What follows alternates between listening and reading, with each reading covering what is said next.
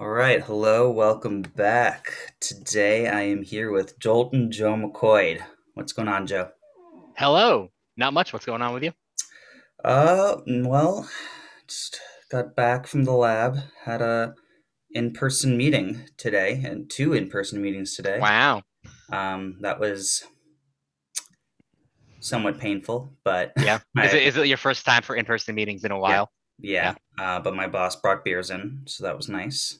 Oh, that's nice. Uh, yeah. Um, other than that, um, I still kind of wish it was on Zoom, though. To be honest. Yeah, I know. Me too. I have to uh I have to return to my office in the next couple weeks or so. So we'll see how it goes.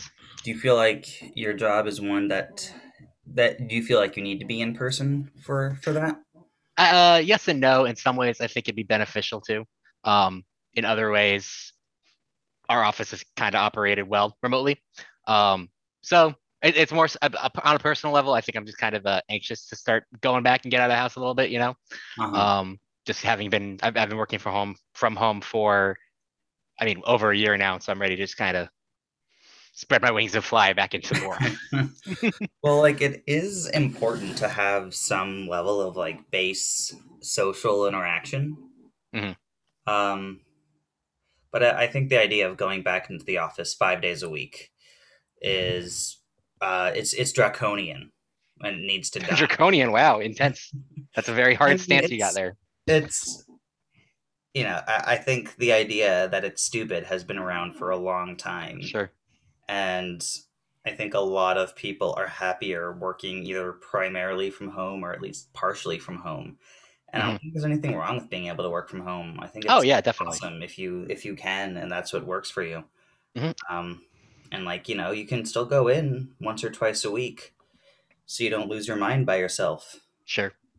so anyway, yeah, we had in-person meetings. Uh, heading out to New Orleans tomorrow Exciting. for Grant Crandall's not not not bachelor party because he's married. Yes. Just his Uh, shindig. Yep. cool. so I'll be waking up at about five thirty a.m. Oh gosh, what time's your flight? Seven ten. Okay. How far are you from the airport? Uh, about twenty minutes. Uh, Okay. it's, a, s- it's a small airport though, so I've like sure. gone through security at this airport uh, in about like ten minutes. Oh nice, yeah. So, What airline what airline are you flying? uh, JetBlue. Cool, exciting. That's a that's a bigger airline for a small airport. Yeah. Uh, the only is- time I flew out of a I flew out of the Ewing Airport once, and uh, I flew Frontier Airlines, and I got through security at that airport probably also in like ten minutes. Uh, but boy howdy, was Frontier Airlines not great. uh, I just want to say this podcast is not sponsored by JetBlue. oh, good. Are they sponsor- I hope they're not also Frontier sponsored by Frontier. Yeah. no, that's that's the airline that's giving me money. Oh yeah. Never mind. Frontier. Frontier. Uh, fly fly Frontier. All right. So what what's been going on with you, man? You got your nice little place out in. Uh, yeah. Well, I, I won't say the town in case a mob decides to attack you. Sure. Yeah. Don't DDoS me. But yeah, no. Uh, I mean, so recently I bought a home, which is like Yeah. the the big thing right now, uh, taking up a lot of my time. Uh, I, I've learned that holes, holes, homes, much like boats, are holes you throw money into, because there's a million things that have you know come up and had to fix. But uh, yeah, I mean, it's great being a homeowner. I like it. that's Beyond good. that, beyond that, uh, myself and my fiance are planning our wedding right now. That's kind of eating up all of my time. That's not work. Is wedding planning. Do you, are you enjoying it? I am, yeah. It's it's uh it has its challenges. We have our loud discussions, but no, nothing super detrimental. What's Um what's the what's the breaking point between you guys? What what is what's the topic that's like most likely to Mm. derail the wedding? well, on, I mean, we we thus far we've already my philosophy is we have booked a venue, so we are going to show up somewhere and get married. and so that's like where that's what I care about mostly. Um beyond that, the things that we, we've done most of the major things like that, like we got a DJ as well. We have the food sorted out. Um, so the stuff that's left is things that I haven't thought as much about as far as wedding planning goes, but we have a binder that is like these are things you should do when you're planning a wedding. And so it's got things like ordering flowers, which is important, but you don't think about it. Um, and uh, I mean more things like that of like decorations essentially, and just what we need to do to prep the venue.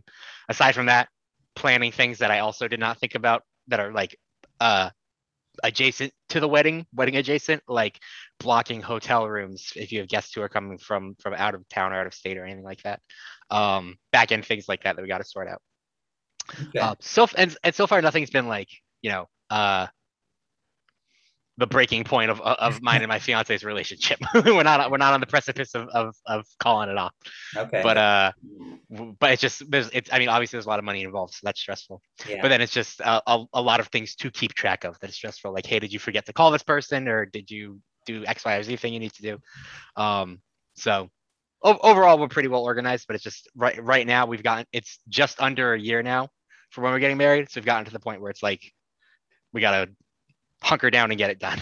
okay, and I'm sure there's like a lot of people competing now to have real weddings since last year was kind of a wash. Yeah, there is. When we uh we uh when we were booking our wedding, uh we initially we got engaged just over a year ago. We thought we were gonna have a shorter engagement, but um since we were when we when we started looking at venues to pick plan for our wedding, everyone is like we're booked through next year because everybody's pushed their weddings back from from COVID. Yeah. So now we're getting the times after those people who pushed it back. Okay. Yeah. Uh, did you guys consider like doing a wedding planner or anything? Yeah, we can't afford that. Okay. it'd yeah. be cool. That's that seems like a, a luxury business. It like, is. Yes. It'd, it'd be cool to have, not in our cards. Yeah. Um, I'm interested in like what you said about uh, homes being holes that you sink money into. Sure. Because apparently, like home ownership is the way to achieve generational wealth in America. Mm. Yeah, who'd have thunk? Uh, I I don't. I've only ever heard like that saying. I don't know any of the economics. Nate, my my asterisk exclamation point stop. I am not a financial advisor. I know nothing about finance. my understanding of how generational wealth is created through uh, owning a home is that real estate generally increases in value um, almost almost without fail. So if you buy a house for hypothetically a thousand dollars, obviously made up, uh, and then in two generations it's worth ten thousand dollars. Whatever you sell the house, you made nine thousand dollars. Okay. Um, so like if if more realistic numbers, if you buy a house for three hundred thousand dollars and then in by the time you have kids, you've paid off your mortgage and the house is worth seven hundred thousand dollars. Mm-hmm. Um, then in theory, your kids would have made a bunch of money from you just owning the house. That makes sense, but like in theory, the house should get less expensive, not more expensive, because it's getting older.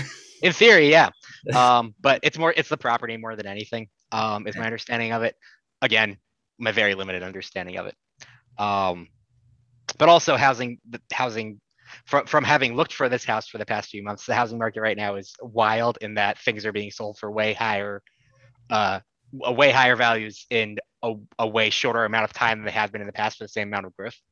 Um, so like this house, the last time it got sold was listed for like a very large percentage worth less than not worthless, but worth less than it was now.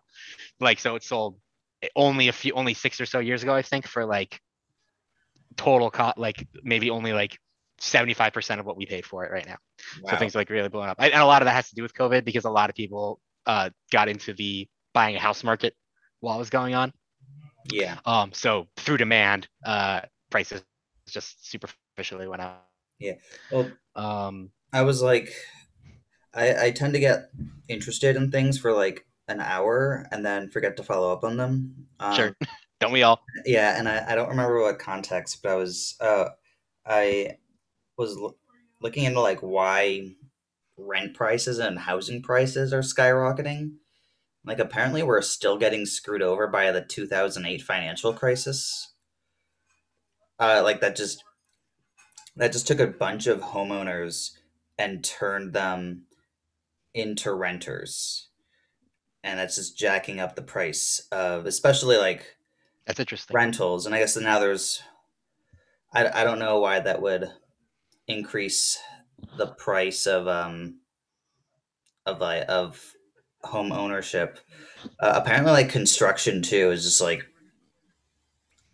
I don't want to say a dying business, but it's it's getting like more and more expensive to do, and harder and harder to do, and that's just driving the price of real estate up.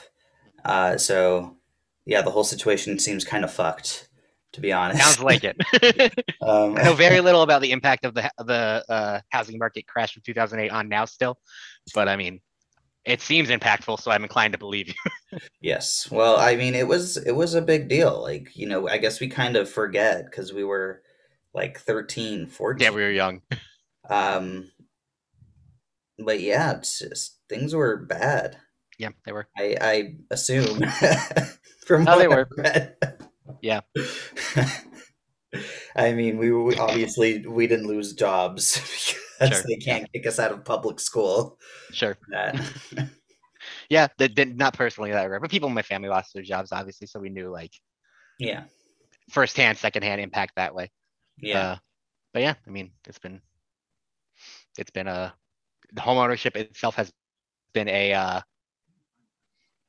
well, it- it's been very fulfilling. I've learned a lot about I guess I've become a lot more responsible in the months I've been doing this as far as like things I need to get done. I like I got no landlord to call anymore, so I'm like I got to do this and address this thing.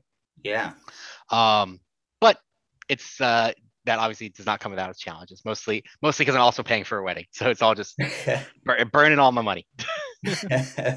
what's uh what's like the biggest thing that you've learned that from home ownership that you didn't expect to to learn?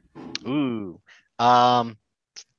Well, one is I guess the the integrity of of most homes and how sturdy they are, because I've had like like a tree fell on my garage, and there's been other structural stuff too, but it's all still standing and all like doing real well. So I was like, okay, houses are sturdy, but also at the same time, uh, how significant impact such things that seem little can have. So like I only recently discovered that one of my rooms has a leak in the ceiling. I've since resolved it, but uh to make a long story short, I found there was like an ongoing damage problem from sub from such a super small minor leak that's occurred over a long time, and I don't know how long it's been since before I owned the home. Um, so both the houses are strong, but also very weak in a different way. Well, there's a lot of things that can go wrong. Yeah. And then, like I, I remember my my mom's house was every the second you would fix one thing, like something else, and it was screwed up, and it was such a hassle. Uh, we also kind of treated that home like trash, to be honest. I mean, also looking back now as in a as a homeowner, I treated my parents' house like trash too. Because I was, you know, we were we were dumb kids. We didn't Yeah. understand the value of it. Yeah. yeah, you know, you don't like appreciate things as a as a kid, and I guess I don't appreciate that. I mean, like now, you know, I have a security deposit that I like. I worry Ooh. about losing. Um, not that I've done anything to lose my. now that I've punched that hole in the wall behind me. Yeah. oh yeah, it, it seems weird. I, I, to be honest, it's not something that really has any sort of appeal to me. At least not for a very long time. Um, I don't know. I guess it's life is Sure. very different when you're in a relationship versus when you're single. Yeah, I suppose that probably has something to do with it. Yes, I, I know you. Uh, you wanted to talk a little bit about like your your upbringing, and I know you have like a you have kind of a unique um, family structure. Sure. Uh, so do you want to uh, explain that? When you say I have a unique family structure, it sounds like you're insulting my family, Mike. Uh, it, yeah. I, I but that sentence Uh, I- itself. Joe has a wonderful family. Ah. This is a story about how his family is good. This- Oh, thank you. Um, my I, I grew up in a well a multiracial family. Um, I I'm white. Both my parents are white. I have one biological sibling, um, who is also white. Uh, and then I have three siblings who are adopted. Uh, two of my siblings are black, and they were adopted from the United States, which is the country that I live in. Um, and then I have a sister who is Korean, who's adopted from Korea. Um, and that's the family that I grew up in. Obviously, you know, it's it's my family, so it's just my brothers and sisters. But I acknowledge that's something that when I express that to people, a lot of people are like, "Oh, that's a unique situation," or like you said, a unique family structure that you grew up in. Um, so when you asked me to be on and talk about something interesting, I was like, "Well, I guess that's something interesting." and so um so well so you you and your brother were the first or the two oldest, correct? Correct. Yes. And then how old were your adopted siblings when they came when they were brought in? So Or I have, um, I, like I said, I have three three other siblings who are adopted. Um, my I have two younger sisters and one younger brother. Uh, my youngest sister is actually graduating high school tomorrow, coincidentally, Ah. and she is uh, hang on, I'm doing math in my head. She's 21. No, she's 20 now. Um, and then I have uh, my second youngest sibling is my my adopted brother. There's a lot of people to name. my, my adopted brother is 20. Uh, he just had a birthday. I think he's 25 now. He might be 26. it's one of the two. Uh, and then third youngest sibling is my other adopted sister. She is 26 or 25, same as same age as my other youngest sibling, my other youngest sibling. Um, so uh, my hang on, I'm trying to figure out the easiest way to explain this via audio. uh, my youngest sister was adopted when she was born. Um, who uh, my only other adopted, my only other sister, who is also adopted, was adopted when she was also born. Uh, and then my younger brother was adopted when he was six, I believe, is is when we adopted him. Might have been seven. Um, okay. so he grew up a little bit outside the house before being adopted. Okay. Um, let me know if that was clear because I realized I, I your- word both- salad that a both, little both bit. of your sisters were came, uh, came as um as like infants. You said Yes, correct. Okay, and then your brother was a little older. Um, Mhm. okay, and so how old were were you when when all that happened? Uh, I was two when my I'm, I'm just gonna create a better timeline. Okay. Younger sister, younger brother, youngest sister. Okay. Younger sister was adopted when I was, I think, almost two, or I just turned two. Um, and she was at that point only a few months old. Uh, younger brother was adopted when he was seven, like I said. So I was 10 or nine. Uh, and then my youngest sister was adopted, like I said, when she was a newborn. And I was, I think, seven or eight at that point in time. Okay, so I'm I'm curious, like how you reacted when I guess when you were seven or eight, and your parents, you know, brought this new baby home. Like, you know, how I you you already had had an adopted sibling, but you sort of more Mhm. grew up with, Yeah. with that sibling. So were you like, you know, is this just that was just something very natural to you, or was it kind of a, a weird adjustment period? No, I think it, it came very naturally, I think, um, in that, excuse me, uh, like, uh, like you mentioned, it's something I had experience with in, in a way as, as a child because I had this, I always had a younger sibling who was adopted. Um, as far as I can remember, like, you know, I don't, I don't remember my time existing before, uh, uh, my first adopted sibling arrived in my life because like I said, I was only two.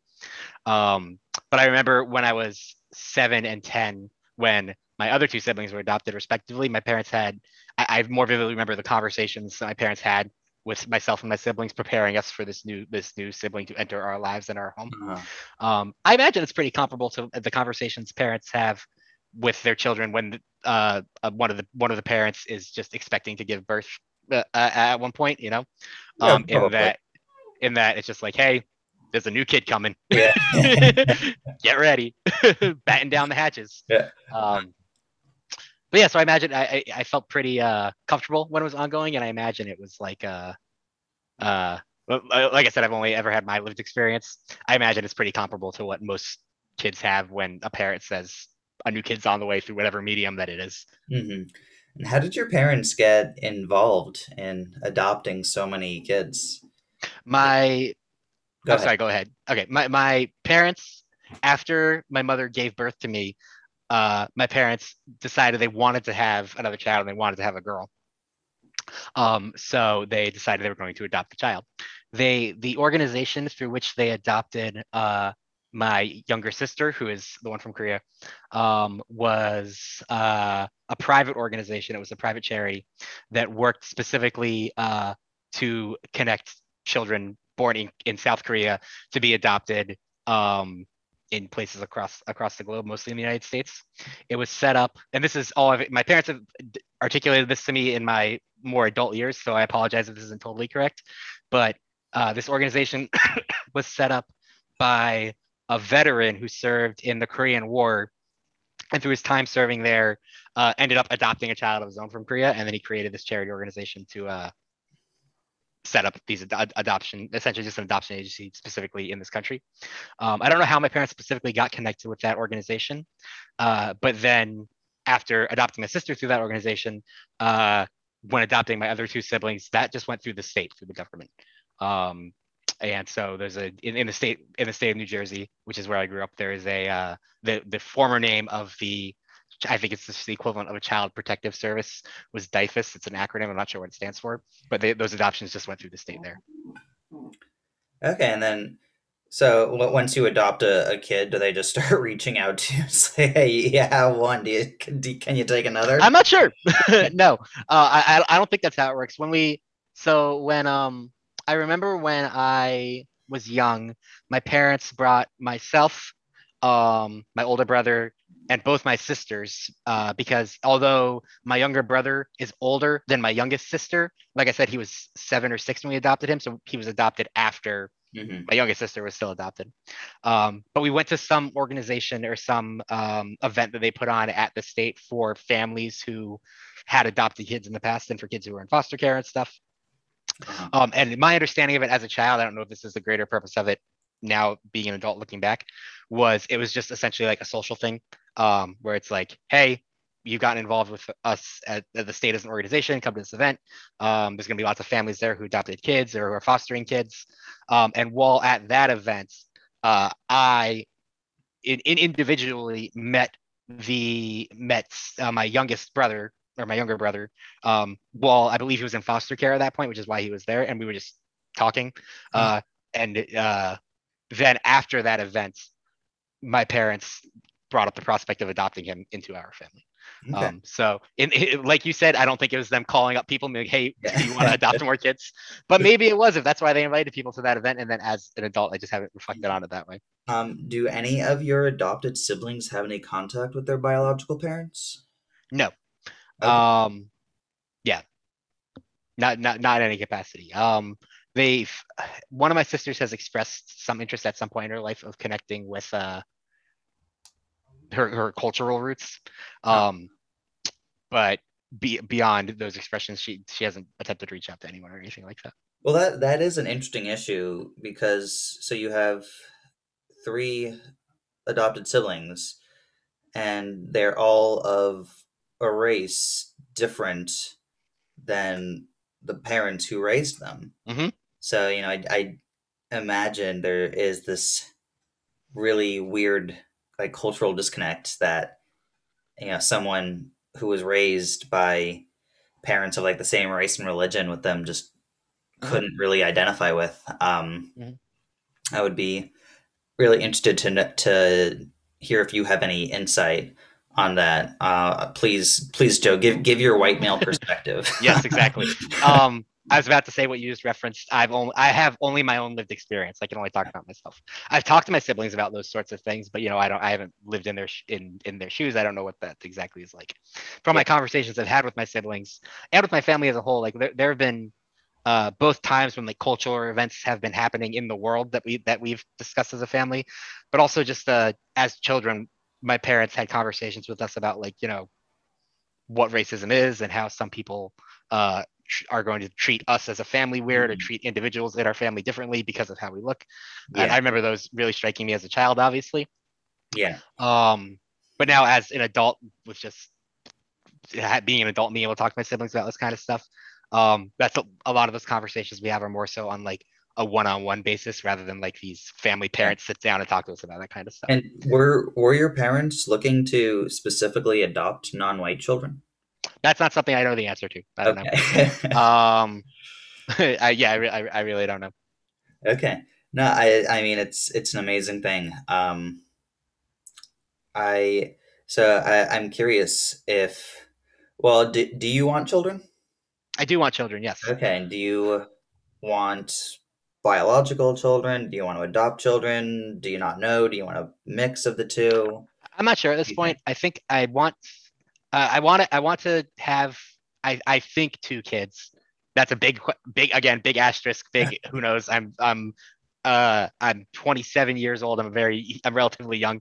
Um, I got, I'm, I'm not sure exactly what I want as far as that goes, but I think I want two kids. Um, I hope I have no more because I, I just moved into this house and I don't have bedroom space for any more kids. um, but as far as adopt, I, I, as far as adopting versus having biological children, um, I know myself and my fiance want to have at least one biological child. Child, um, but then beyond that, we we don't know if like well, like I said, we're not certain if we're going to have two kids, so I'm not sure if uh, that is even something that's on the table. If so, at that point, we're not sure if we'd adopt or not. We've had those conversations before, but um, we're still uncertain okay. in that area. Well, it's it's a very uncertain area. Um, Yeah. I would imagine there there's Yeah. a lot of question marks. A lot of things it. to consider. And like you say, like you know, we're 27, we're relatively young, but like, I mean, at, at one point, you know, not too long ago, we were we would be like old. Yeah, you're right. We'd be old men, but like yeah. you know, The was- future is now, Mike. yeah, we don't live in that. a in that- time it's like, oh, you're 27, you don't have a kid. There's something Yeah. wrong with that guy. Yeah, potentially. I bet he uh, fighting the war. yeah, it's true. Um, it's a very uh, I don't know. I, I I don't know how true that sentiment is because I know people always like um uh it's it, it, it, it older older generations have always had problems with the younger generation, whatever that might be. Yeah. as far as time goes back, uh, there's a quote from it's either Plato or Socrates, I can't remember, but it's like uh, talking about how like kids don't respect their teachers, and I was like, that's what people still complain about their about their kids now, you know. Yeah. Um, so I don't know. I don't know how. Uh, Going back to caveman times, there were probably like moody preteens telling their Maybe. mom to get out of their caves. maybe, probably, yeah. Yeah, I don't know. Um, my parents were older when I was born. How old were your parents when you were born? Um, I think my mom was 30 and my dad was 36. Mhm. Then I have a brother who's six years younger than me. So I put my mom at 36 and my dad at 42. Mm. So they were Yeah. older for the time. Um, My parent, my parents have a relatively big age gap. My mother was when my older brother was born. My mom was, I think, 24 or 25, 25, and my dad was 37. Um, which, as being someone who is over 25 now, I feel like that sounds weird. But when you think tw- when you think like 12 years isn't that big a difference, it's not. Uh, but like I couldn't imagine being with uh someone who's uh 40 right now. Oh, yeah, that's um. Uh, I see every once in a while a forty-year-old pops up in like Tinder for me, and it's like, oh, Yeah. this is an interesting prospect. Hey, nothing, nothing wrong with it, man. Yeah, uh, I'm googling average age of people getting married, um, through time, and I'm I'm curious. Uh, apparently, in Vermont, uh, men marry at 30 and a half, and women marry at 28.1. Hmm. Uh, so I've still got some time before. nice. Or you just got, or you just got to move to somewhere Yeah. where the num- just keep moving to somewhere where the numbers higher each time. um, yeah, I'm just gonna pick like, okay. Apparently, in 1973, this is the median age. Um, I believe for Oh wait, let me let me guess. Let me guess. States. This- Okay, This is this is for marriage, not for uh having a child? marriage, Yeah, 1973. 1973. I'm gonna say 24. Okay, is that for? Do you want to do separate guesses for men and women? Sure. Okay. I'll say 24 for oh mm, 20 oh wait, 73. I'm gonna say 24 for women. No, 23 for women and 24 for men. Okay, you're, you're not far off, but younger, believe it or not. 23.2 for men, 21. for Really? Wow. That's nuts. Yeah, it's very. I mean, I mean, times the world's changed so much more in the past few decades than it's ever changed in the you know uh 4.6 billion years the Earth existed before that, Yeah. as far as the human experience goes. um, Uh, so this data goes back to like 19, 1890. Uh, and it was like around 22, 21 and a half until 1940. And then it drops to around 20, that's from the war. 47. And it's Oh, in 1947. Yeah, and it stays Oh, wrong. there until 19 oh my god. 19 in 1973 it got to 21. Before that it was 20.9 Hmm. for women. What were 20-year-olds doing getting married?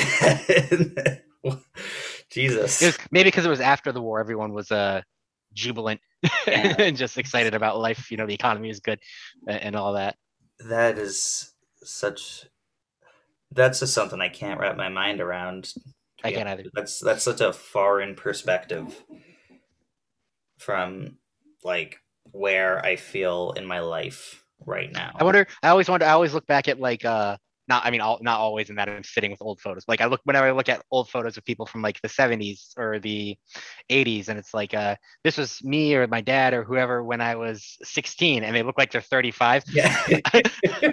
I'm like, I, were people just older back then? Um, or was it? Is it just because the the film grain is bad on this old camera? I don't know. I think they were just tougher times. Maybe. We, we've gotten soft. Oh yeah. We're, we're too coddled. Oh yeah. Yeah. Tell me about it. um. Yeah. To bring it to bring that back a little bit to my family experience, one thing that's interesting is, uh, I'm the only one of my siblings who's declaratively decided like I want to have kids, and I think that's interesting. Uh, from growing up in a family with so many siblings, so many being Yeah. relative, obviously. Like I'm not like the biggest family ever, but you know, more five being one of five siblings is more than most people I've known growing up. Um, and so, you know, I'm not gonna psychoanalyze myself and think why might that be. I just think it's interesting that I grew up in this very large family. Uh, rel- again, relatively. Um, and most of my siblings either are unsure if they want to have kids or expressly don't want to have kids. Okay, interesting. But I'm gonna have a lot of my kids are gonna have a lot of cool aunts and uncles though, so that's cool. Yeah. and they'll spoil them if they don't have the kids of their own. yeah. Um. All right, you ready for a, a random question, Joe? Is that does that is that what happens? Yeah, hit me. Yeah, that's it. It's, uh, how do you deal with stress? Oh gosh, um, poorly. um, I try to find personal time. Uh, is, is my best best way to deal with stress. Um, away from You can essentially say, the world. say masturbate on this show. Oh, I'm allowed to. yes, you can no, say that's that. not that's not it. But I'm glad I can say that. It's nice to know I have that freedom. Am I allowed to curse? Oh yeah. Good.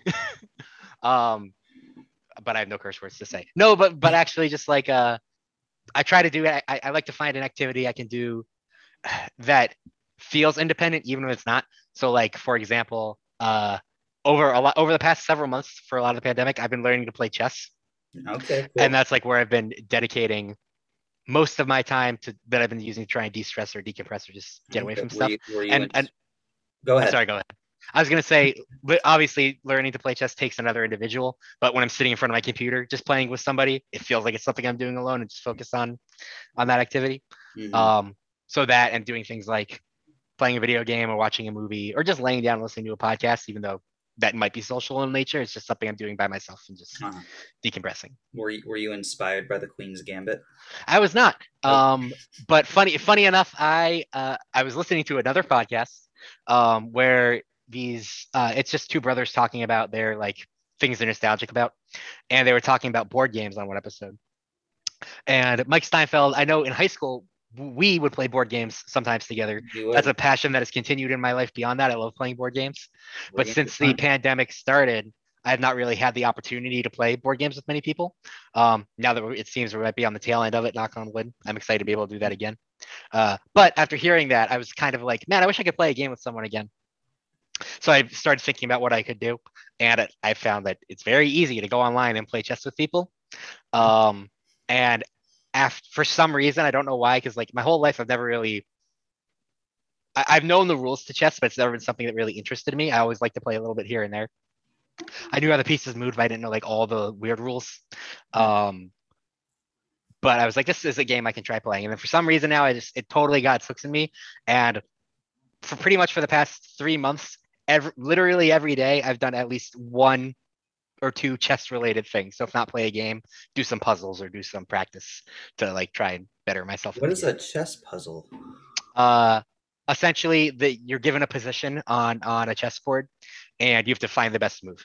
Ooh, Um, that's interesting. there's a lot of online there's a lot of online avenues right now that have like uh ways to it, it's like there's puzzles of different categories you can select. Like you can do puzzles based on tactics which are like different ways to attack or you can do puzzles based on uh finding moves that are one move checkmates or two move checkmates things like that.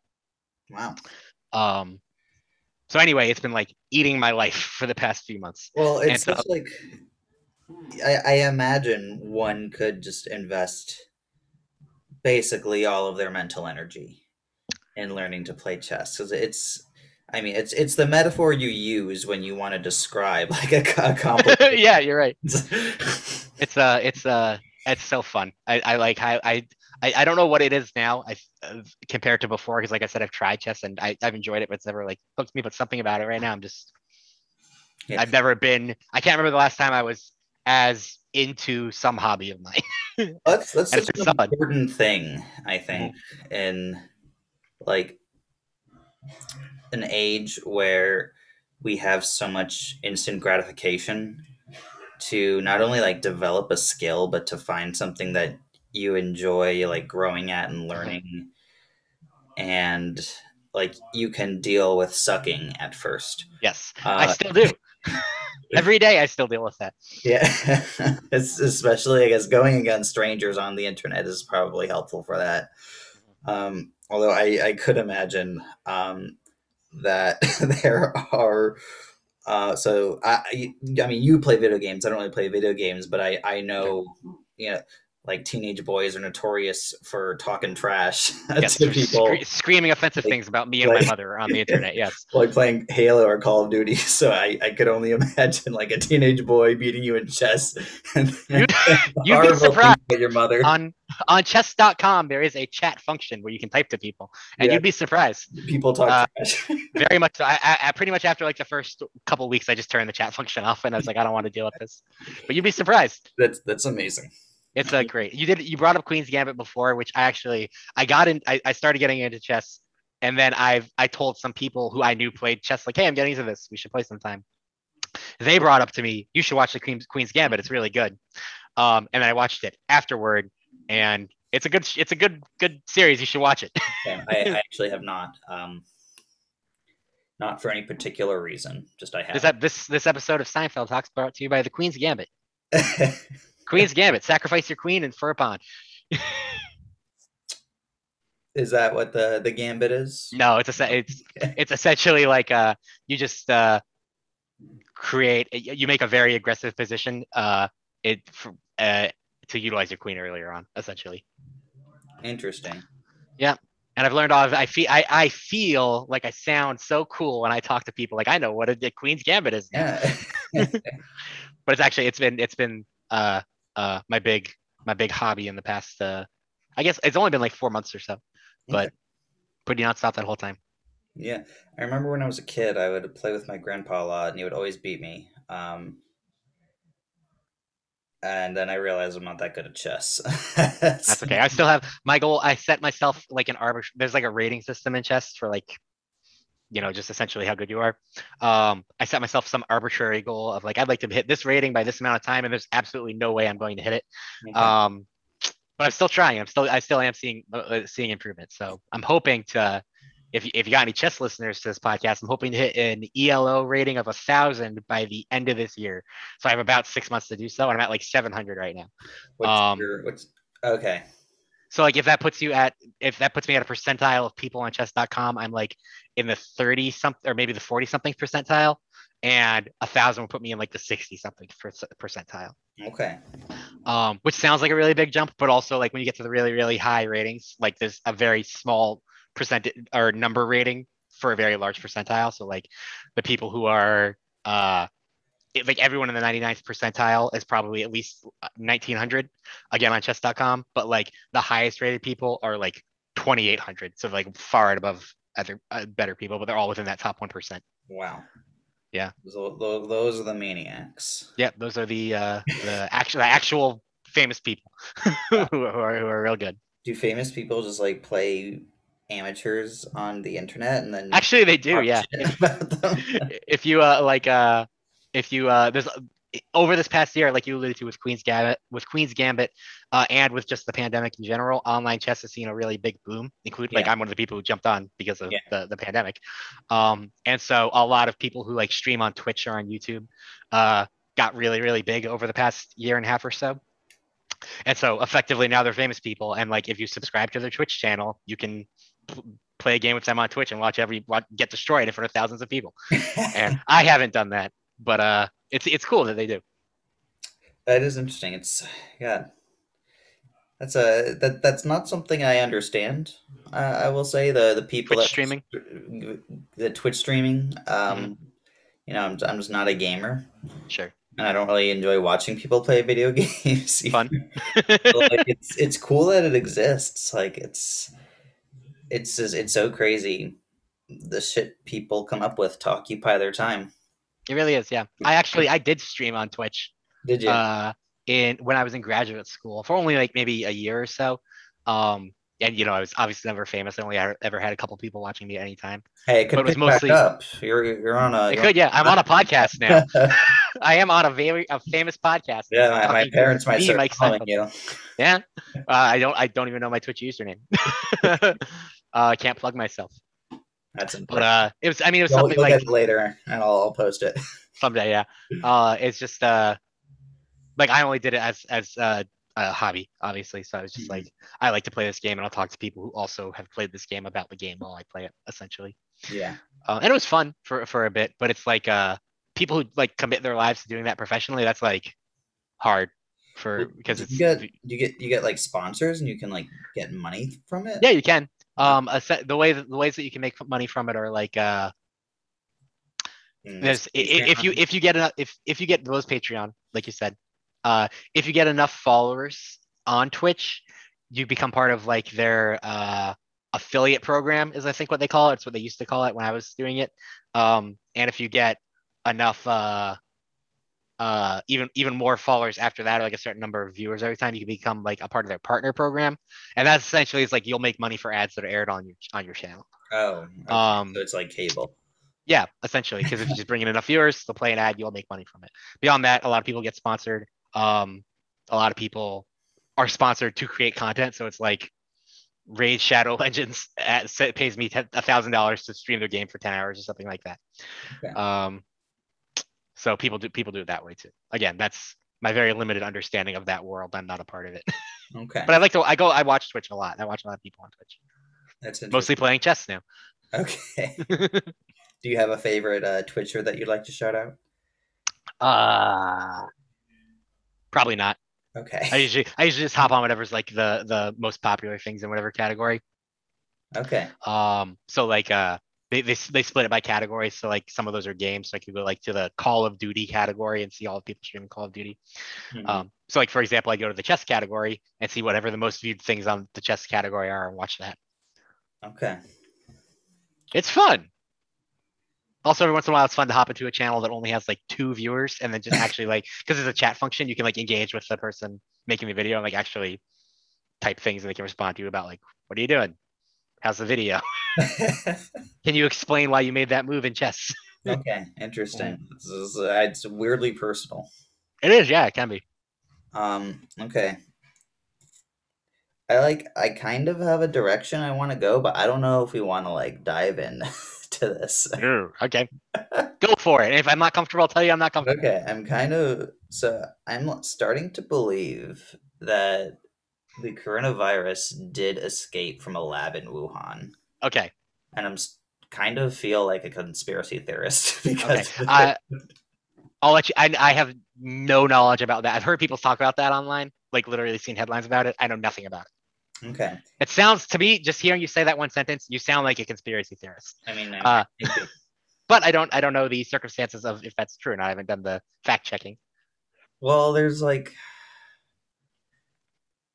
there seems to be like just more and more evidence coming out that it was something that was manipulated and it's it's not like it has a different i mean i, I can't speak to like the real biology um Sure. apparently it gonna- has cleavage which is like apparently a big thing Okay. um like one um there were people working in that lab like as early as 2019 that were getting covid like symptoms and someone's wife died Okay. uh, and then like the person that Fauci was emailing with deleted his Twitter, which is like circumstantial, obviously, Sure. um, but is definitely suspicious. And I know, so I was listening today, uh, and I'm only halfway through uh, Joe Rogan with Bret Weinstein. I knew you were gonna say you were listening to Joe Rogan when you were talking about coronavirus. I mean, uh, it was kind of obvious, and like I, it like makes me feel a little bit more conspiratorial. Okay. I don't give a shit. Um. Anyway, yeah, he's. I mean, so a lot of smart people are saying that it's it probably came from a lab, Okay. I and a lot of people in government that have a very large stake in it not coming from a lab are saying that it didn't come from a lab, interesting. and I'm more and more inclined to believe that it came from a lab and possibly that they knew it and that they're covering it up. I, Okay. I, I'm gradually losing more and more faith in our elected, elected and appointed officials. I've I've not frequently had faith in them, but I'll still say that I'm taking what you're what you're saying with a huge grain of salt because I've done, like I said, I know nothing about this this claim. People. Well, I, I'll, I'll be honest. I've only like sort of hit the tip of the iceberg, and like, I, now you sound like a conspiracy theorist. yeah, I, I, I really, yeah, I- I have a ta- I have a tangential related question. yeah. Go Um. It's related to your academic program. Uh, how I know you said you're not like an expert in the biology of it. Is this i- i- is this something that you have some area of expertise in? Like if they describe these things, none at all. Okay, yeah. I, figure not based on what you're studying because I knew it's more mental health in nature. Uh, but uh, I wanted to verify. Okay. Now I'm a complete novice. Okay. Um, no, I did not do well in college biology. Uh, Cool. or even I didn't even take college biology. yeah, I only took high school bio. I didn't, I didn't do that great in that either. So, so yeah, um, yeah. Part of me feels like a a Trumpy conspiracy theorist, Mm, uh, but part of me is like, well, that the, the whole narrative around it has been so horribly politicized, and like sure. Trump has been out of office now for five, you know, five months. It, and it seems to me like the Trump derangement syndrome amongst people is still really strong. Like, Yeah. people are still trying to like morally distance themselves from Trump and the Republican Party like as much as possible. At least in like my liberal social circles, Sure. um, you know, which is like it's fine, but I also think it makes you closed minded to a lot of things and a lot of ideas. I think I think it's obviously important to be able to question things and question authority. Um, so like if so if you are looking at information that you're like I don't have a full understanding of this, look more into it. Um, that being said, like I said, I know very I know nothing about the subject, so I don't want to make a point on like this is my standing on it. Joe, this is that's what a podcast is. It's just people giving their People talking about things they don't know about. Things they don't know about. yeah, I listen to a lot of podcasts. That's true. Uh, what podcast do you listen to? A lot. Okay. Um, pretty much, pretty much anytime I'm doing any, uh, you know, like most people my age, pretty much anytime I'm doing anything that requires not my full mental capacity, I will have a podcast on. Okay, Um, sometimes it's Steinfeld Talks featuring Eric Loring. uh, that, that's that's a classic. yeah, sometimes it's uh, I listen to a lot of um, there's this podcast called Wizard and the Bruiser, which is like uh, it. uh, it's I'm sorry, I've heard of it. uh, you have heard of it? Yeah, wait, is that is that on uh, the last podcast network? It is on Last Podcast Network. Yeah. Um, it's essential. It's just two guys talking about uh, geek culture things. So like sometimes it's uh, a video game, or sometimes it's a comic book or a movie series. But they, it's, I just listened to the episode on MF Doom. It was super interesting. Really? Uh, yeah, but it's essentially they just facts to share? about MF Doom. Yeah. Well, I mean, this one seems kind of obvious to people who follow him, but I found out he's British American in that he was born in in the UK, uh, but he was raised in the United States. But then he had a whole fiasco with uh, related to his citizenship, and he had to spend a couple years in the United Kingdom of his adult life after he grew up in the United States. So that was cool. Yeah. Um, but anyway, the podcast is. Uh, crazy. uh, I'm sorry. Is he in fact crazy? Uh, I do not know. Okay. I know he. I mean, he's unfortunately passed away, so which is sad. But um, he's. Oh, I, I, I never. Allegedly. I've, I've never listened to I've never listened to him that much. I listened to him a little bit because I had a roommate who listened to him a lot. Mm. Uh, so like I've heard a lot of his stuff. I wouldn't wouldn't know by name. Um, rapper.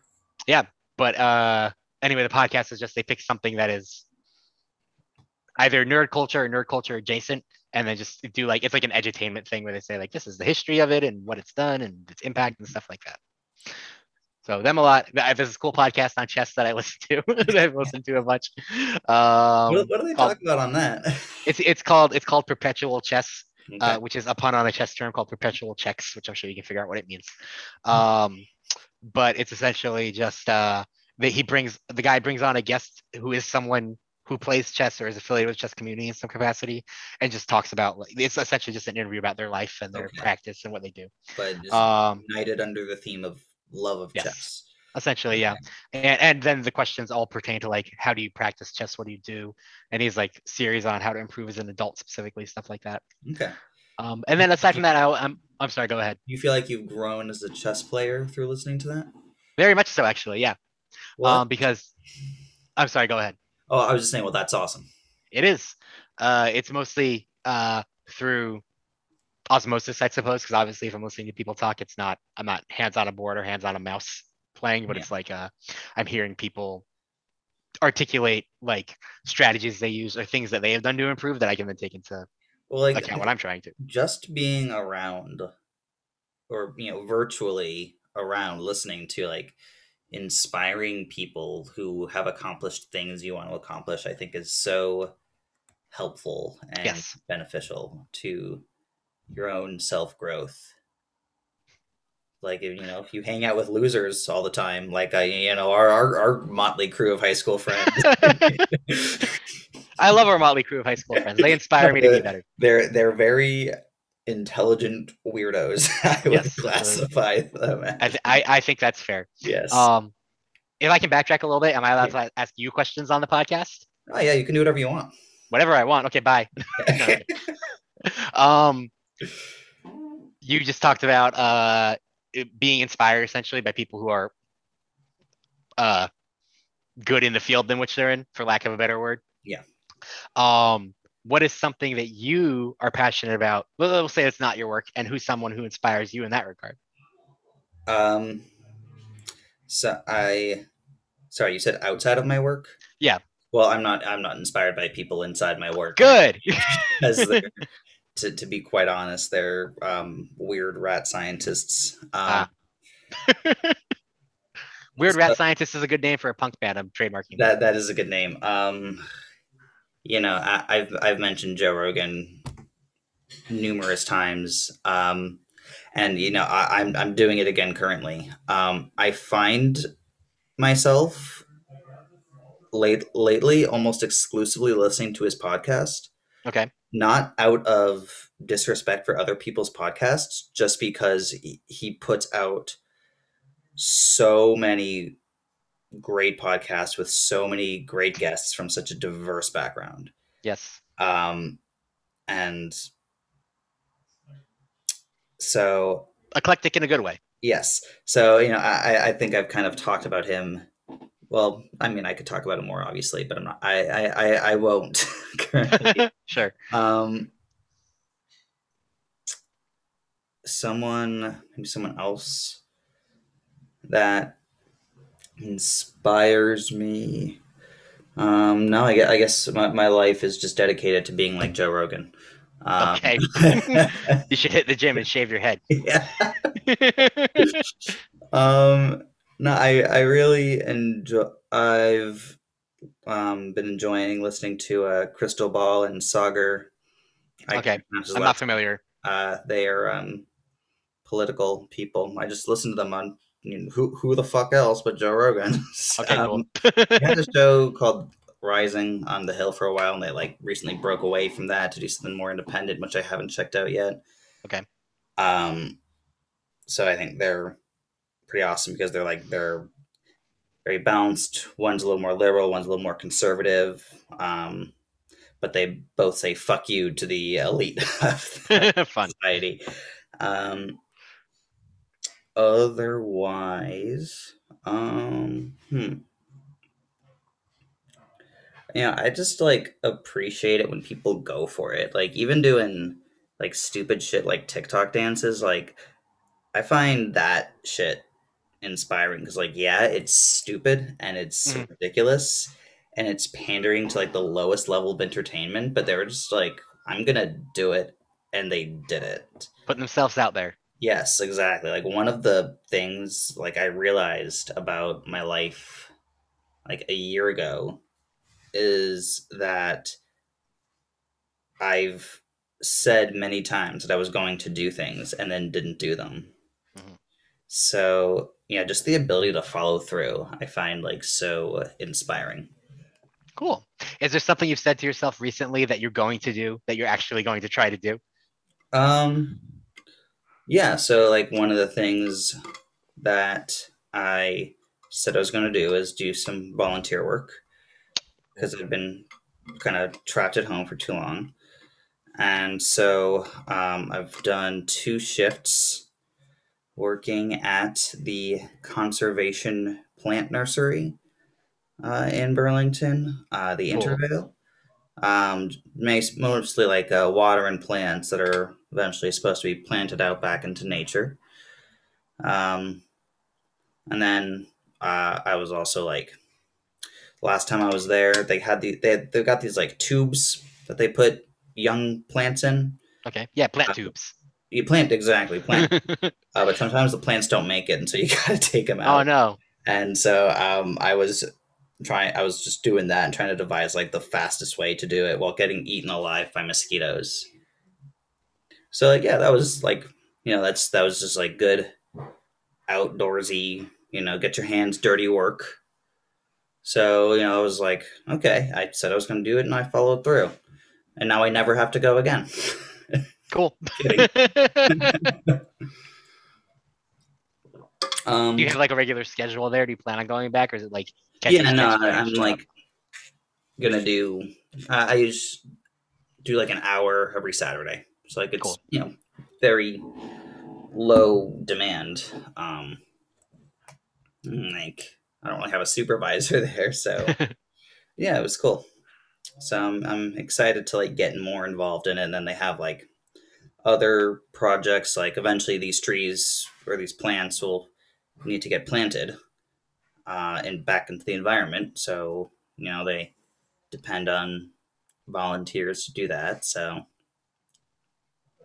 you know, I, I used to like do gardening and dirty work when I was a kid. Um, I like how I said dirty work. dirty work. Yeah, dirty deeds done dirt cheap. And then like I've found that in the past like probably since going to college, like you know, I, I go to Folk Fest every year and I get filthy there, but I don't- it's it's like it's it's weirdly like humbling to be out in nature, even just like out in a uh, an agricultural center Mhm. where you're getting eaten alive by mosquitoes. Like it, it kind of puts things like back. It, it puts living in a house in perspective. Mhm. Is what it does, and I think that's Cool. A healthy attitude to have about it because this is very much a privilege. Yes, So I think so too. That sounds that sounds nice. yes, So you get that you get that uh, respite back to. Yeah. uh, I don't know if that's the right word, but I guess respite back to your thinking about how lucky you are. yeah. So yeah, that that's my, you know, go go take control of your life story. Cool. For, for the day. Um, are there any like things that you've been thinking about that you want to like accomplish that you haven't set out and done for whatever Sure. reason? Mostly, most yes, and mostly things related to my health. Okay. Uh, I've I've not been physically taking care of myself. I'd say since the pandemic started, but even before that, for the past, we'll say like, I don't know, five years of my life, I've been much less healthy than I have in the past. Um, and I felt in the past couple months or so, I really started to actually feel that and like how my body reacts to the things I want it to do. Like I feel much more tired than I have, Mhm. um, much more lethargic in general. So I'm trying to, I have been trying to take better care of myself in that. So far, all I've really been doing is be, trying to be better about what I've been eating uh, and when I'm eating and stuff like that. yeah, well, Um, that's the most important thing, I think. Apparently, Mhm. I've heard this. according Uh, to I- the things people say, which you know are always true. Yes, I've never. I don't think anyone would. I read. I read. I read on the internet somewhere. Somewhere like uh, it only matters what you eat, and I don't think anyone would go on the internet and spread false information. So I'm going. I'm sticking. I'm sticking with that. I mean, I'm putting Um, this on the internet, so That's true. Yes. Uh, and so far, everything I've said on this podcast is a lie. So oh no. Um, but uh, I digress. The uh, I, I have been trying to. I like you said, I've been meaning to try to take better care of myself. In the past very brief amount of time, coincidentally, like maybe a week or so, I have actually stuck to it, and I intend to try to keep sticking with it. But it's literally only been a week, so uh, we'll see. I fully intend to stick it out. Um, I think that re- really I kind of had like a, a wake up call, not like anything dramatic, but like I said, in the past couple weeks or so, I've like felt myself being like my body is weighing heavy on me. and so I'm like, man, I gotta change something about how, how I'm living. I yeah. gotta take care of this trash dump I call my body. well, yeah. I mean, our, our bodies are trash dumps, and I, I, I look forward to the day that we can uh, transcend our Mhm. bodies and break loose from our physical chains. Yes, free me from this mortal coil, but not totally. I just I want to be in the cloud. Dude, ever, I like I get so mad um if like in the morning uh, I wake up and then I'm trying to fall back asleep but I can't because I either have to go to the bathroom or like I'm really hungry or I'm thirsty. Like damn these biological necessities. yeah, why can't I just sleep? Oh, but no, that's that's it's like it it's important to like get ahead of like of your health, like Mhm. health. Like there's not enough emphasis on like healthcare, Yeah, being proactive about it. measures. Preventative, that's the word, yes. Yeah, Mhm. and like it's not. It's it is. It's important. It probably can't like it can be overstated, I guess, but like it, Sure. it's like I find even just for my mental health, like that's kind of the most immediate benefit for me Mhm. of exercise and like eating Yeah. right. Just like You run, you run, and you feel better. yeah, exactly. Yeah. So, and so you know things are things pick up momentums. Like so, if you're you know if you're not doing it, you're going to continue not doing, it, and it gets harder and harder to do it. So, Mhm. I, I commend you, Joe McCoy, for for making the. Don't being- commend me yet. It's been such a short amount of time. I still might fail Okay, critically. well then, all right. Well then, uh, you're a piece of shit. You need to get Thank you. together. That's what I'm looking for. I thrive. I thrive. I, I and actually a little bit. I thrive on negative reinforcement. so um, uh, so I'll try. Okay. Are there any like um methods for yourself that you have found beneficial? Oh, as far as like the health stuff goes. Yeah. Um, I mean, primarily it's really just been like. I hate to just say not doing not doing things that are bad for me, but it's really that you know, like I'm sitting like I'm sitting on my I'm sitting on my couch and I'm like uh I want and it's like 11 p.m. and I'm like I want popcorn, and I'm I just tell myself, am I hungry or do I just want the popcorn? And I'm like I just want the popcorn. And like okay, so I don't get it.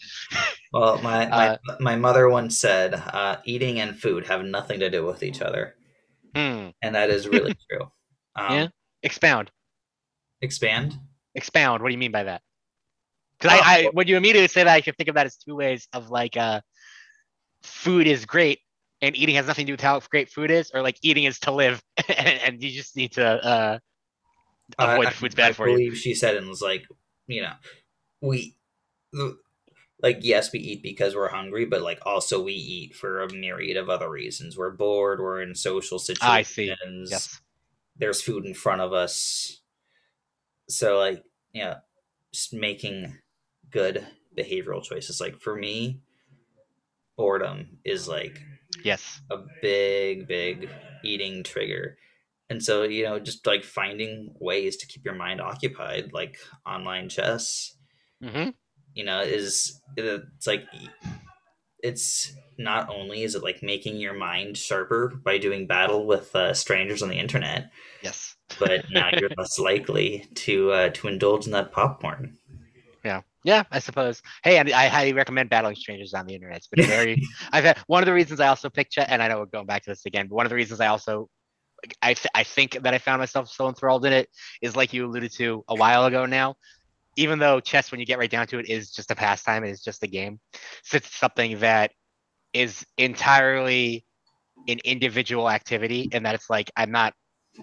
It doesn't matter how my teammates function. It doesn't matter how in, in theory, if you're in an okay environment, it doesn't matter what distractions are around me. The sun's not in my eyes. Yeah. It's just I have to think about what is the best thing to do in this situation. Yeah. And I make that decision independently. I think one of the reasons it's really s- uh, stuck with me is because it feels like, even though it is just a game, uh, it's something that is really uh, it's it's helping you hone your ability to like make decisions and commit to stuff. Um, so even though I've only been playing for a few months, I really feel like it's uh re- really actually helped me reflect on like the ability to commit to making making a decision and just to do something that needs to be done. That's interesting. So like you feel like your your decision making your focus is is better. Is that what you're saying? In a way, I, I'd say that my I, I think my decision making isn't necessarily better, but I think I think like and again it's only been a brief amount of time, so I'll touch back with you later. But I think at this point, having been playing chess so consistently, it's really made me think like it- it's really made me reflect on how I make decisions, if that makes sense. So like Really? maybe the quality of my decisions are kind of comparable, but like I had I had a, a realization when I was playing a couple weeks ago that I was like, I'm torn between two doing this move or that move, and I'm like, I just got to do one. And then so I just looked at the I just was like, okay, I'm doing this one, and I just made the decision. Okay. Uh, out? Uh, I think I lost that game. Okay. so yes, because I learned a lesson. Okay. But yeah, I think I've, it just really, it really, I think is, uh, and I don't want to sound too grandi- grandiose or pretentious, but I think it really does like, uh, re- it really helps you think about how you make decisions. That's interesting. Puts it in perspective a little bit. Wow. Yeah, no, that's uh So if you want to play chess, let me know. weirdly existential. Um Thanks. it's like it's like life, life is like chess, man. It's a metaphor. Yeah, it's uh, that metaphor that you said we use for everything when it's kind of frustrating or complicated, Wow. I but it's just fun. You should play. okay. Uh, I've, I'm very into. Uh, I guess my version of chess is uh, jigsaw puzzles. Oh, cool, nice. Um, yeah, so I, I do them on the computer, so I don't have like ten thousand jigsaw puzzles lying around. there- Is there like a software program that's like this is the best jigsaw puzzle? Um. I'm sure there are. I just use websites. Okay. Um, works fine for me. You know, it, it kind of feels like you're cleaning up a giant mess, and then at the end you get a really pretty picture, which is very gratifying. Also, it can be uh, also it can be And then, existential. like you know, it's their their strategy involved. Like, well, do I want to work on this part of the puzzle right now, or this part? And it's cool. I've I found it to be a very good way to pass the time while stimulating my mind. Cool. Um, My fiance loves puzzles, and I really don't. well, I it's weird. I, I don't remember liking them as a kid. Like you with chess, like you didn't like them as a kid. But uh, you know, I guess puzzles are, are kind of more of an old man thing. I suppose. Well, chess too, probably. it can be. Yeah, it's It like it, it runs the gamut. That's another thing that's cool about it. yeah, It's like, like this. I'm sorry. Go ahead. no, because like you know when we were kids, like you know Game Boys were like coming out, Yeah. a big thing, and like you know like Nickelodeon and Cartoon Network were Sorry, Grandma. I can't do your puzzle. I have to smack this pixel across the screen to this other long pixel, and go back to the other one Yeah. Yeah, and, and now these kids today are just oh they're fucked. with their Fortnite and their Oh. TikTok. yeah. Well, I mean, we really were like some of the last kids to grow up without the internet being literally everywhere. Yeah. And we started that that started changing. I think when we were like in, I remember being in middle. I think my family got the internet when I was in middle school, maybe it was, it was- which I remember being later than most of my friends. Maybe it was maybe it was the end of elementary school. You But remember? um, sorry, you remember getting the internet um in- on your phone in middle school? no, in, my home, in your in your um, home. Okay, in wow. my home. Yep. Yeah, it might have been elementary Later. school, but uh, it was. I, I remember. I remember by the time I got the internet, most other people I knew already had it.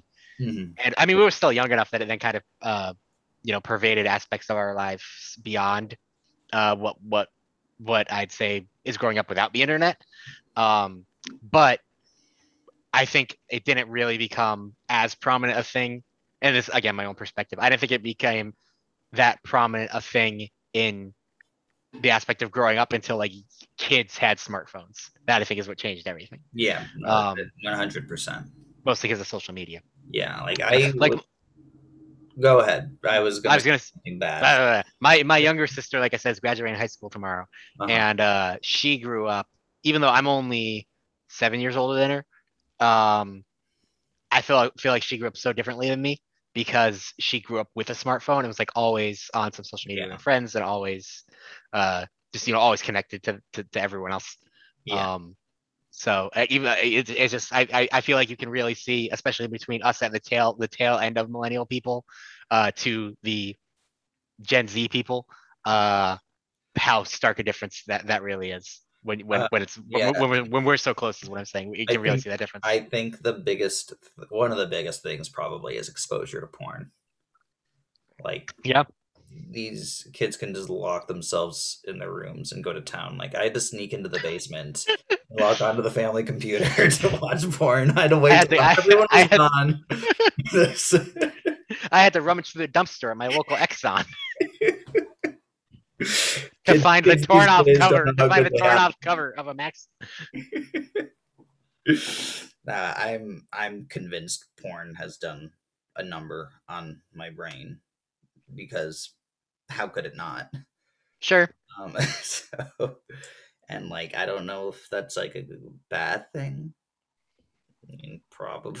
I'm not sure. Again, you're closer to the expert in the area of impact on one's development from from their uh from that kind of stuff than myself. Yeah, and I like I it, it's starting to become a thing that's like studied and paid attention to.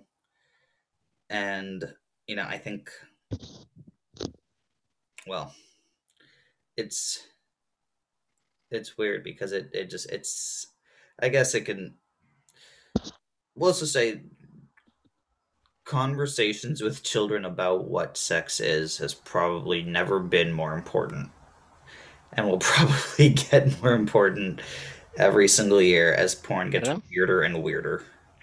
I don't know. I don't know if you and me are, are have the same perspective on uh the, on the. I don't want to say the same perspective. I don't look at the same things on the internet, Mike. um, yeah, I don't know. And also, I think we might have a different perspective on that. I think that, I I mean, as a, as a research tool, the internet is you know profound, and there's a lot of kids who haven't had like wouldn't have the opportunity to have the op- conversation with someone in their life about what sex is, and it can be a positive tool to learn from that. But also, uh, I understand what you're saying as like if there's so much exposure you still gotta and exposure early. You might have to have those conversations earlier with, with Yeah. children as well. Yeah. that's something me and my fiance talked about. Uh, not not recently, but we I guess relatively recently, maybe a couple of weeks ago, we had a conversation about like uh when we do have uh, again our at least one kid, uh, at what age is it appropriate to start telling him about like biology and what that really entails?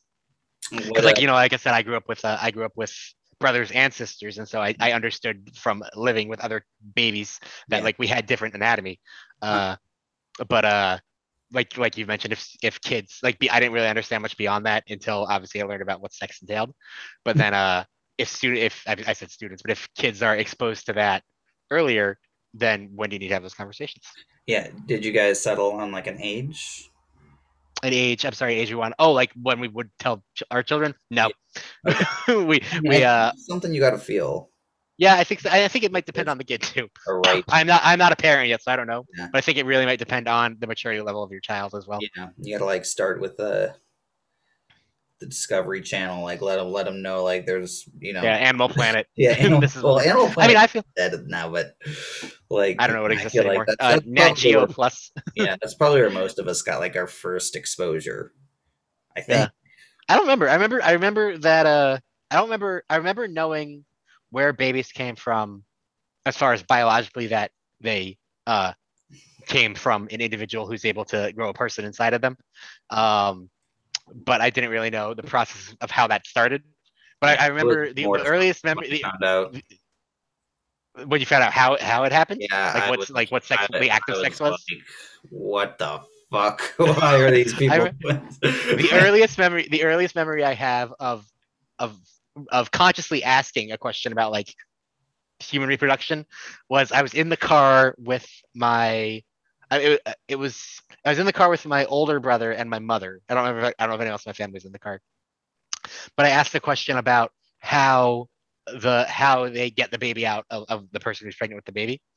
And um my older brother said that they use uh tools like that we would have in our garage, like a car jack, essentially. He's like, you see that thing dad uses to raise the car? He's like, it's like that. And uh, that's my earliest memory of of of any type of sexual education that was incorrect. wow. Yeah, good I times. mean, that's. I mean, that's probably what the like what they used to do. It's like And I, I, I remember my mother did not correct my brother, so I don't know if she thought it was funny or if she was just like, now's not the time. Well, it's difficult. It's it's a weird thing. I I, I, I envision having those conversations with my children when they're very young.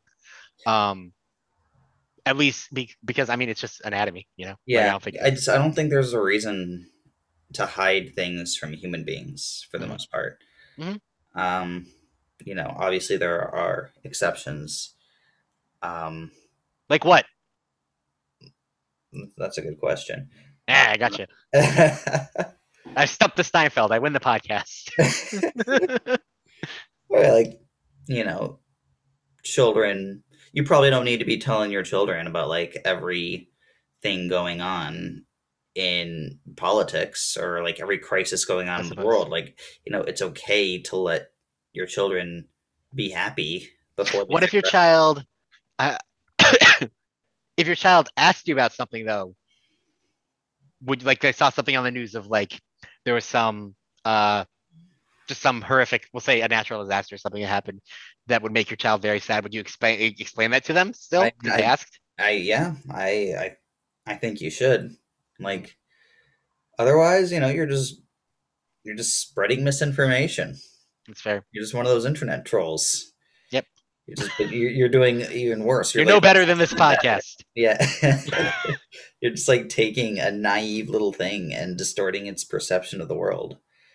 So, I mean, it, you know, and looks listen, I've I've got my dog. That's my responsibility. Like I I couldn't imagine being responsible for another human life yeah it's wild molding that into a contributing member of society.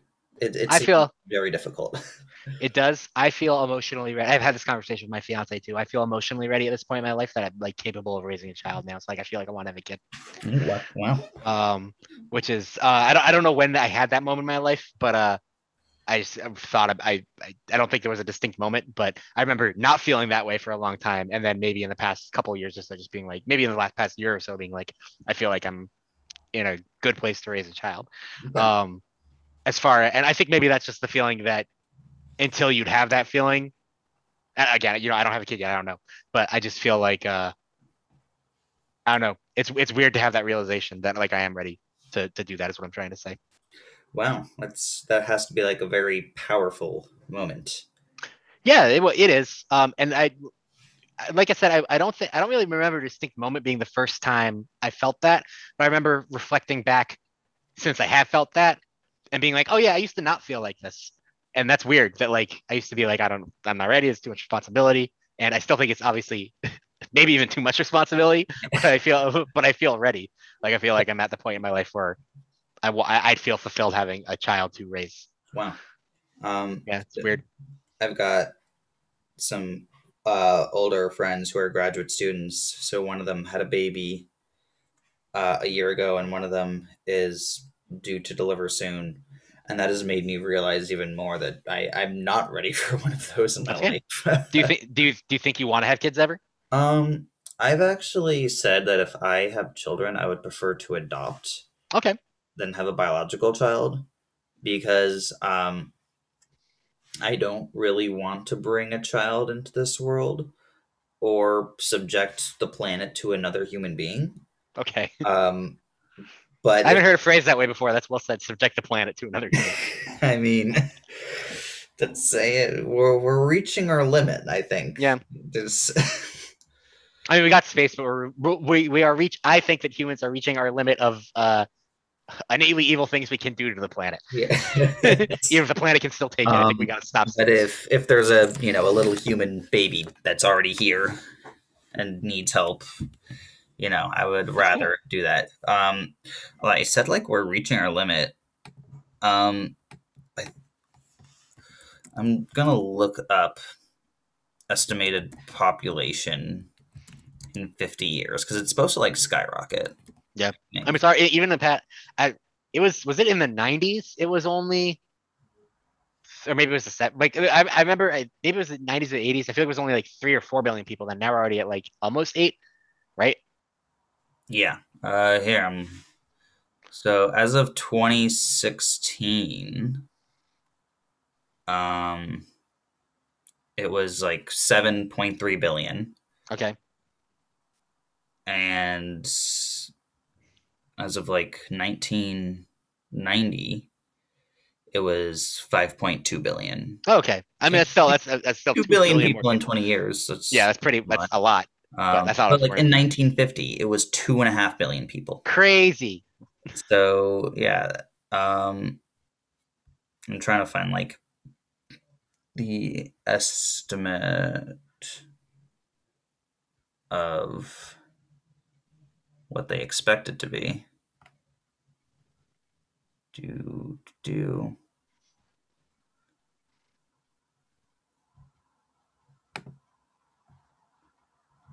Stalling, stalling. this is expensive. I'll sing a I'll sing a song while we wait.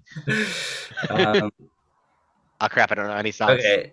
Uh, by the end, the UN projects that the global population increases from 7.7 billion in 2019 to 11.2 billion by the end of the century. Wow. That, like that, I, I don't understand how. Like, I know. Granted, this year has been crazy, Mhm. but I feel like humans are kind of reaching a point where we might start going down instead of up. I don't know. I Uh, think that uh I mean if you if you literally look at the at the world, there's a lot of land that is I mean literally unoccupied. So like like like both with people or with crops. Like a lot of a lot of the in, in the country we, we we reside in the United States, a lot of the space is just empty.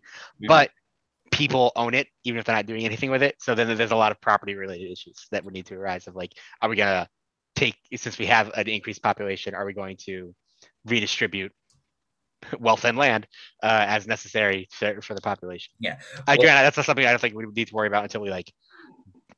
I, I, I'm- I'm not an, uh, an anthropologist, but maybe doubled in population. But like you, Um, you think we, we 7.7 billion like we've got a shit ton of problems you got to think like 11 billion you know that's like 50 percent more problems. 50% more Yeah. problems to so i don't know um i'm glad i won't be living in that lifetime Oh, I'm I'm gonna be alive then. i mean So I'll, I'll let you know how it goes. oh, the, i'm they might just like put us in a weird state of suspended animation I'm just gonna get my brain uploaded to a to a thumb drive.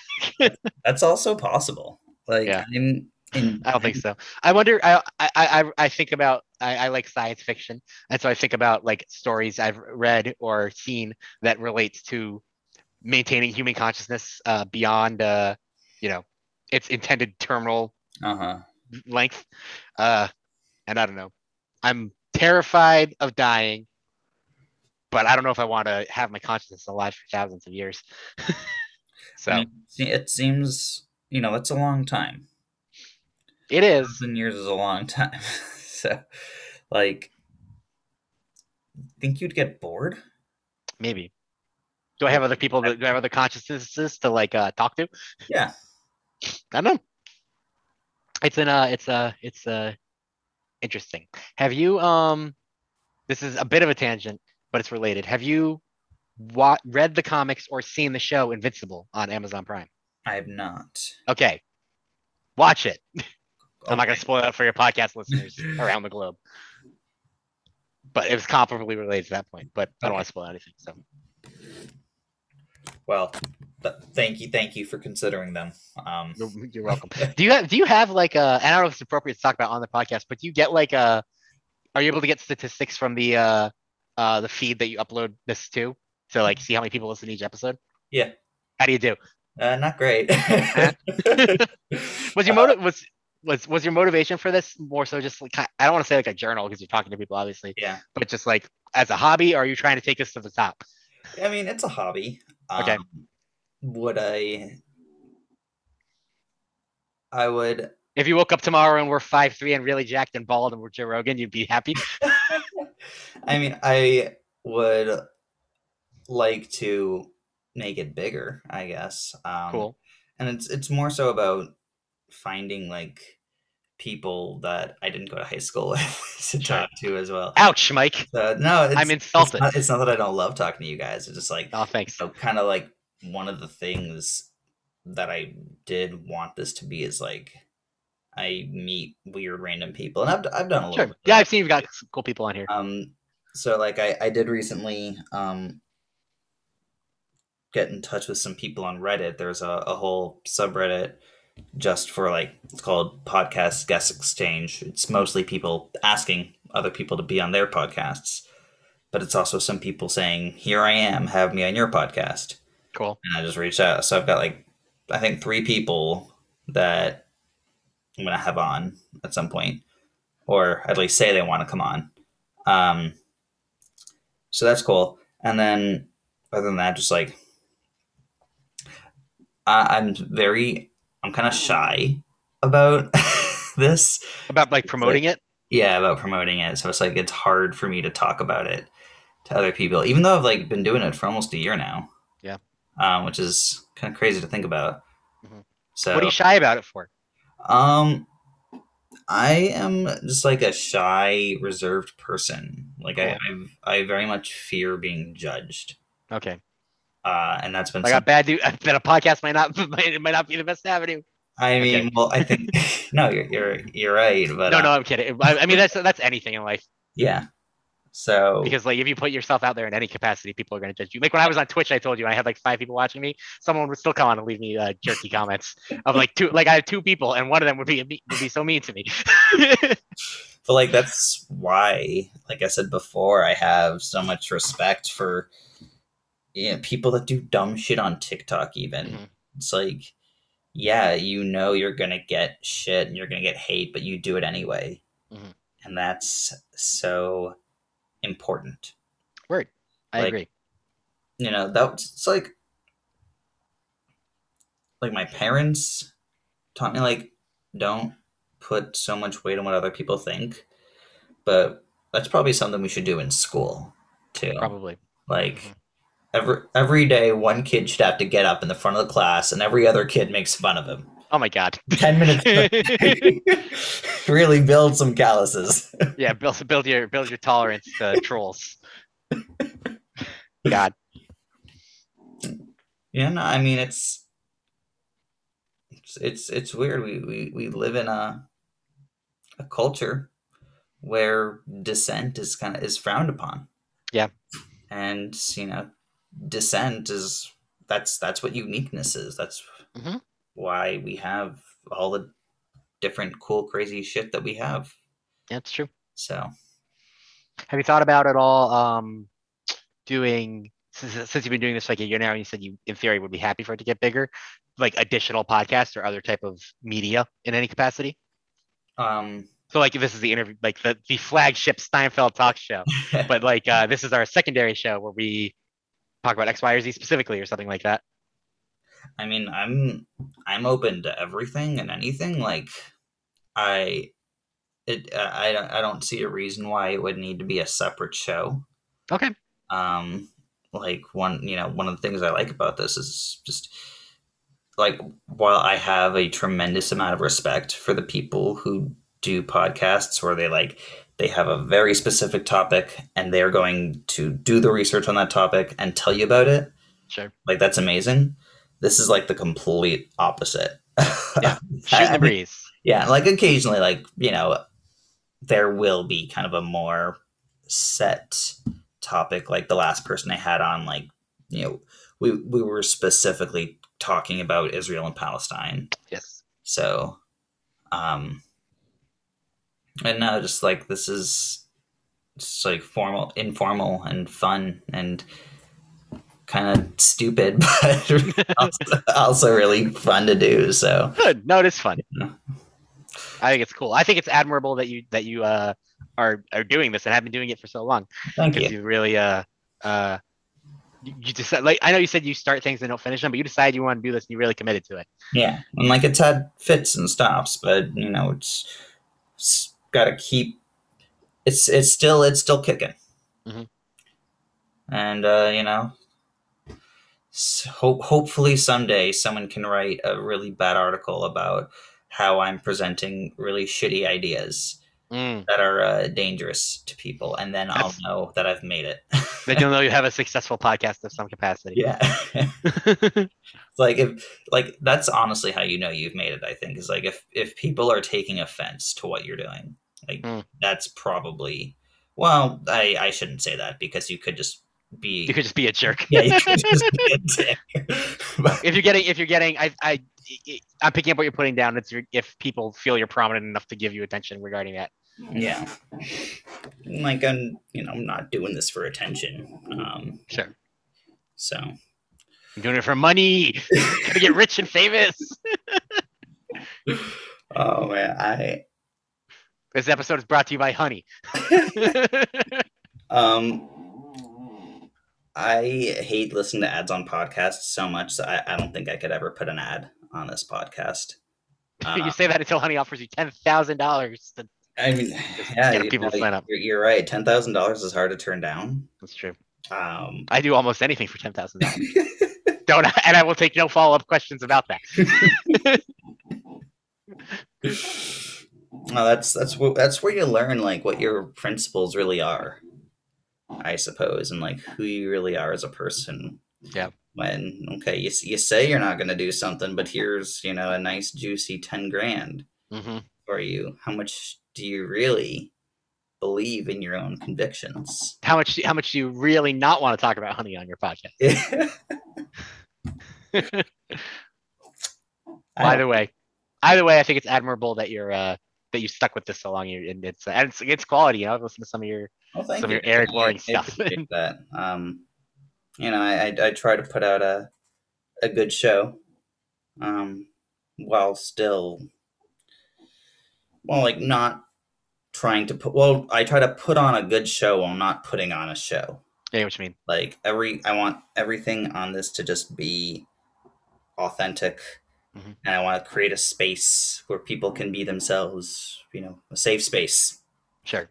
uh, and sometimes stupid shit gets said in Sure. that safe space that Mhm. could be offensive to people. Sure. It's a safe space, so Word. yeah. Um, uh, did you have any uh, other things that are on your mind that you wanted to get out there, or any uh, shout outs you want to give? Oh gosh! Shout out to Mike Steinfeld for his podcast Steinfeld Talks. Thank you. Shout out to you, Joe. for my not podcast and nothing. Uh, if you want to catch me on social media, you can't. I'm not on anything. Follow me on nothing. Leave me comments, like, share, and subscribe to nothing. That's all I got. All right. Well, if you- um, yeah. Well, it has been awesome having you on and awesome talking to you. Um, I would love to have you back anytime. I'll be back. Okay, Jim. Call me, beat me if you want to reach me. All right. Well, thank you for listening, everyone. Bye.